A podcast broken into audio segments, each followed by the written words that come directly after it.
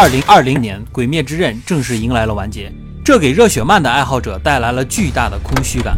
因为此时的日本漫画，无论是传统的漫画杂志，还是新兴的网络漫画，更新的题材都已经逐渐变得更加的多元化。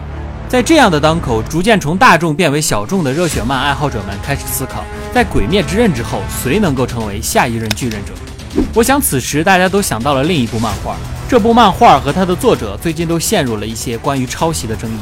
他就是《咒术回战》的作者借鉴下下。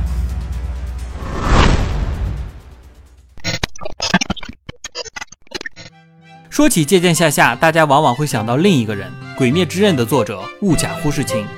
他们真的有太多相似的地方了。他们年纪相仿，都来自于小县城，同样不公开自己的身份和样貌。同样都被猜测为女性，都梦想要在少年 Jump 连载自己的作品，甚至更新漫画的类型也高度相似。但唯一的不同是，其实借鉴夏夏是一位男性漫画家。一九九二年，借鉴夏夏出生于岩手县，从小借鉴夏夏就喜欢和小伙伴们探讨漫画中那些中二又热血的故事。因为自己年纪小又不能拥有自己的漫画，所以借鉴夏夏看到的漫画都是来自于哥哥。在一次蹭看哥哥的少年 Jump 时，借鉴夏夏第一次看到了刚开始更新的死神，令当时的他大为震撼。漫画家这个职业可真是太酷了。也许、大概、可能，是不是我也可以考虑成为一个漫画家？这个小小的思绪开始在年幼的借鉴夏夏心中萌芽。这个想法一直伴随到他高中毕业。我想要画长篇漫画，而且要在少年 Jump 上连载。最终，他下定决心和父母告知了将来想要走职业漫画家这条道路。父母对于他的选择表示了强烈支持，而且也会期待看到他的漫画。于是，他又来到了东京，开始了自己的漫画道路。诶，我为什么要说又呢？来到东京的借鉴夏夏，给自己创造了一个独眼猫咪的虚拟形象，正式开始了自己的漫画之路。所以，他也被读者亲切地称之为“独眼猫”。借鉴夏夏曾被询问这个画像的灵感来源是什么。夏夏表示，应该没有人会讨厌猫咪吧，所以用了猫咪的形象。但是画两只眼睛实在是太麻烦了，所以我只画了一只眼睛。嗯，好吧。早期的借鉴夏夏初到东京，不可避免的也要从漫画助手开始干起。他成为了主打少年漫画的漫画家叶公红的助手。因为自己的漫画基础比较薄弱啊，和那些很早就开始进行漫画训练的作者相比，技术并没有那么的纯熟，所以他决定先从少年漫画和搞笑漫画入手学习。因为大家对于这类漫画的画风往往会比较宽容啊，在担当助手的同时，他也在孜孜不倦地投稿。终于有一天，编辑们看到了日渐画工纯熟的他。最终在二零一四年，他发表了自己的第一部作品《神代搜查》。虽然他本人非常耻辱于那个画技稚嫩时期的自己啊，但是阻止不了借鉴夏夏创作的热情。从这个时候开始，他发表了多篇短篇作品，《Number 九》《二界凡害的巴尔托尔》等等的作品。而且还获得了二零一六年第十一回金未来杯佳作奖。但是这些短片的发表呢，都不能达到借鉴夏夏理想中的样子。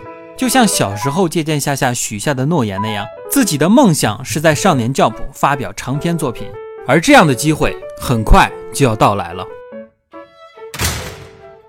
二零一七年，借鉴夏夏在集英社 Jump Giga 上连载长篇漫画《东京都立咒术高等专门学校》。在连载结束之后啊，借鉴夏夏开始根据这部作品的世界观去构思自己的下一部作品，因此《东京都立咒术》也常常被视为《咒术回战》的前传。后来还发行了单行本，作为《咒术回战》的第零集发行。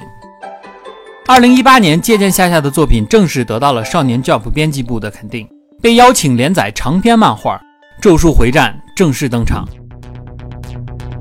不同于初期命运多舛的《鬼灭之刃》啊。《咒术回战》在连载的初期呢，就获得了读者的强烈欢迎。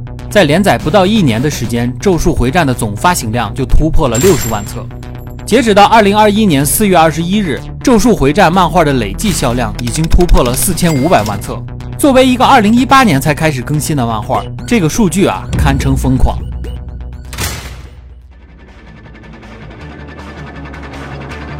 二零二零年，《咒术回战》的动画正式上线。在海内外狂揽大量的粉丝啊，播放量持续的上涨，同时呢，也带动漫画的销量翻了近十倍啊。很多家的销售平台甚至一度出现了缺货的迹象。二零二一年，这部被预测为《鬼灭之刃》之后的下一部 Jump 系爆款作品，在动画化之后的漫画销量也正式超越了《鬼灭之刃》同时期的成绩。在第十五本单行本已出版的销量呢，就突破了一百五十万册的成绩，达成了集英社制定的单卷出版发行量超过一百万部的台柱标准，成为了继《鬼灭之刃》完结之后的少年 Jump 新台柱。但是这部作品在进入销量巅峰之后，却带来了越来越多的争议啊！其中最为强烈的就是这部作品关于抄袭的争议。很多读者在第一次看到这部漫画的时候，都会有一种强烈的熟悉感。《咒术回战》从第一话开始就是很标准的热血漫，甚至很多读者都觉得这部漫画的故事结构和死神非常的相同，比如咒术的外形设计、类似的剧情开启方式、主角在内心同另一个意识的对抗等等的剧情啊。还有包括对伊藤润二的漩涡近乎一模一样的画面和多部不同作品故事形式的借鉴啊，都使得《咒术回战》产生了巨大的抄袭争议。